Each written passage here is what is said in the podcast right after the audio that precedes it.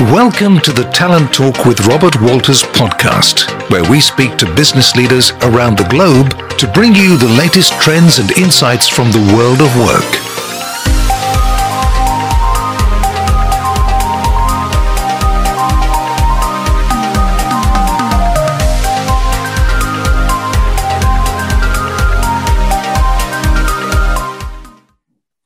Olá, boa tarde.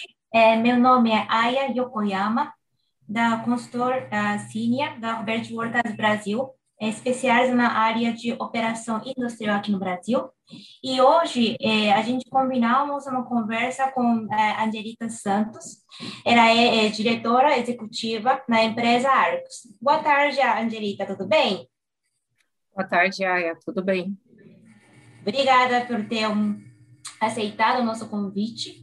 Aí hoje eu gostaria de conversar é, sobre alguns assuntos interessantes para quem tem um interesse né, de carreira de liderança. A primeira pergunta seria é, sua trajetória profissional e até atingir um cargo né, de liderança. Você pode comentar um pouquinho, Angelita? Posso sim, Aya. É, eu comecei nos anos 90, né? É, como a auxiliar e, e fui passando por várias empresas, por vários segmentos é, de carreira em carreira, promoção em promoção, até chegar a uma cadeira executiva, uma posição de CEO numa empresa de construção civil. Uhum, uhum. Então, nesse caso, né, passando essa trajetória, né, é, comenta um pouquinho, por favor, é, o que, que era esse desafio principal? É, vamos lá, minha carreira começou nos anos 90, é, passei por vários segmentos, entre eles farmacêutico, distribuição de GLP, bens de consumo, mineração, smartphones, tecnologia, sistema de iluminação pública, e agora no segmento da construção civil. É, conquistei admiração e respeito, sempre mantive o foco a determinação e a disciplina, desenvolvi habilidades nos setores em que estava, habilidades que não conhecia, né, que foram desenvolvidas, inovei, sempre fui proativa, nunca me acomodei. E esses foram os principais desafios enfrentados. Entendi. E agora, né, é, quais foram as principais mudanças, vamos dizer, né, que você notou desde o início da sua carreira, né, dentro e fora do diversidade? Muita coisa mudou desde que iniciei minha carreira.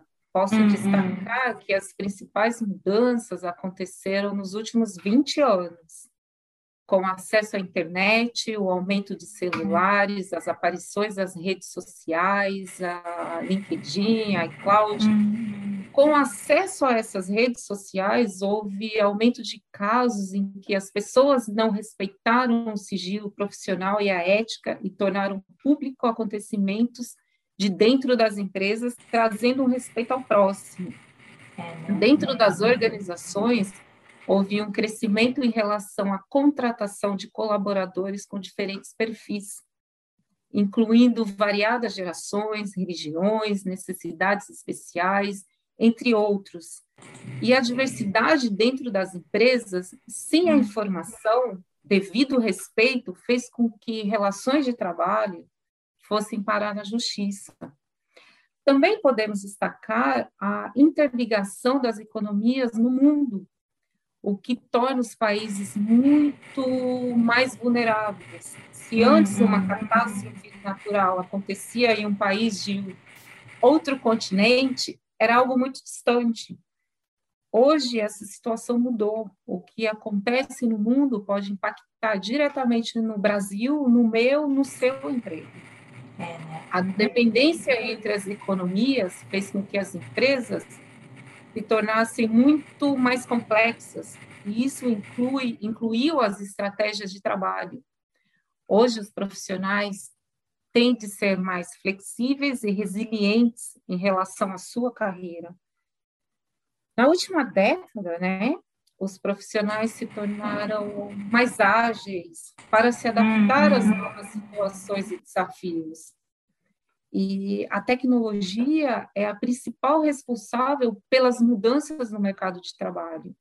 O uso avançado da internet com a inteligência artificial, machine learning, computação na nuvem, iCloud, a internet das coisas, IoT, mais uma vez revolucionou a forma como trabalhamos.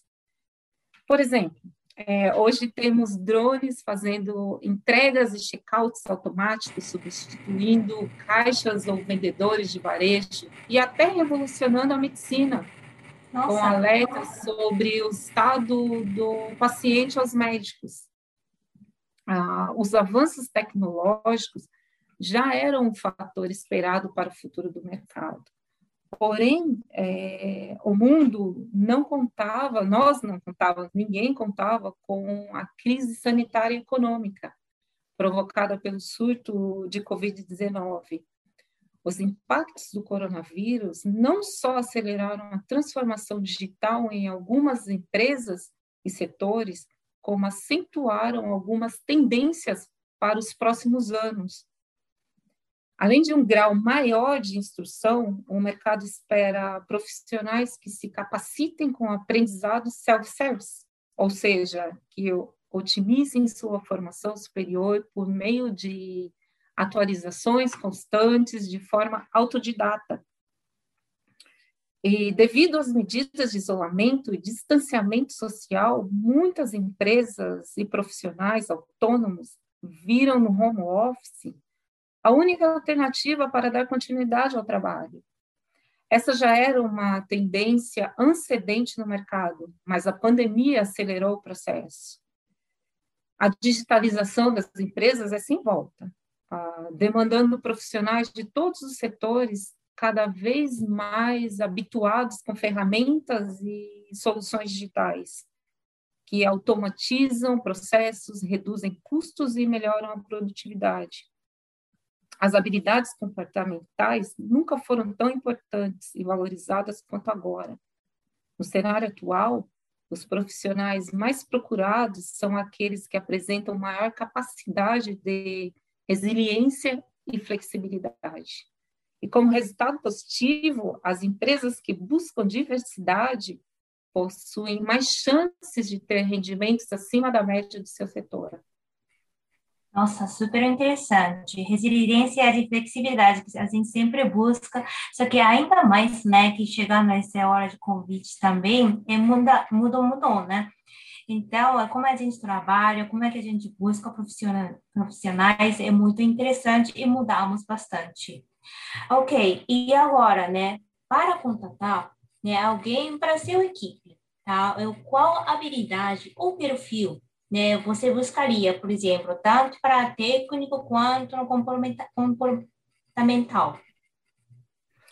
É, Aya, é, eu sempre busco um mix, um mix entre a formação acadêmica, o que traz a bagagem de conhecimento teórico sobre o campo de atuação em questão, a experiência para que possa começar contribuindo imediatamente com as necessidades da empresa, com o comportamental, é, onde um bom relacionamento interpessoal, a proatividade, o empreendedorismo, a resiliência, a flexibilidade, a iniciativa própria e com foco nos resultados. É, né? Sempre a gente enfrenta, né, esses pontos que a gente realmente não pode ver somente no currículo, né? Então, a gente busca esses profissionais eh, como recrutador, por exemplo, né, pela minha experiência, é super importante, no mesmo tempo não é fácil para achar no mercado, né? Porque mercado, como você falou, a digitalização e comunicação é, ficou então, é um ponto fácil, só, só que complica bastante também, porque tantas informações que a gente tem que filtrar. Entendi. Então, nesse é, é, próxima pergunta seria como, Angelita, você acha que o setor industrial, ou talvez manufatura B2B, né, pode melhorar em questão da diversidade? É, um ambiente baseado na diversidade tende a ser mais estimulante e produtivo, favorecendo a elaboração de novos projetos e soluções. A valorização da diversidade contribui para a obtenção de um clima positivo que, pelo combate à intolerância, estimula a cooperação e a sinergia entre os profissionais da organização em torno de seus objetivos comuns. Com isso, cria-se um ambiente que reforça os vínculos dos colaboradores com a empresa. E, e extremamente importante a, a, a sua identificação com a empresa. Nós, na Artes, incentivamos o acesso à educação, cursos, MBAs, e como política da empresa, nós custeamos 100% essa educação.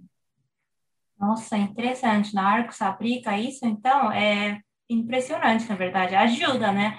Para a diversidade, isso aqui é motivação dos é, funcionários também? Eu acredito. Então, é, próximo é, questão seria qual conselho né, que você daria para alguém querendo começar a carreira de né, é, manufatura industrial, né, mas não sabe onde por começar? É, seja persistente, procure formação acadêmica, tenha foco nos seus objetivos, o tempo que você dedica para alcançar os seus objetivos está diretamente ligado ao sucesso da busca. Uhum, interessante, interessante. E, Angelica, é, última pergunta. O que você diria para incentivar as mulheres né, a começarem a trabalhar com manufatura industrial? É, bom, eu notei, é, eu notei há muito tempo que eu era uma das poucas mulheres na sala, mulher negra, preta. É, isso está começando a mudar e mudar. As mulheres formam um grande grupo de trabalhadores da indústria de manufatura. As mulheres desempenham uma série de papéis na fabricação, desde o trabalho na linha de produção até a execução de seus próprios negócios. Uhum. Às vezes, você tem que ser o seu próprio modelo. Não se afaste de algo só porque não há outras mulheres nesse papel. Seja diferente. A diferença também é uma vantagem competitiva. Nossa, impressionante. fiquei muito interessado. Né? Mulher assim, nesse papel, né? É, você não pode ser igual de outros, né? Você tem que ser diferente, diferencial, vamos dizer. Aí identifica se mesmo, né? Como profissional, né? para buscar um cargo de liderança. Obrigada, Angelita. Mas agora você tem outros comentários para acrescentar?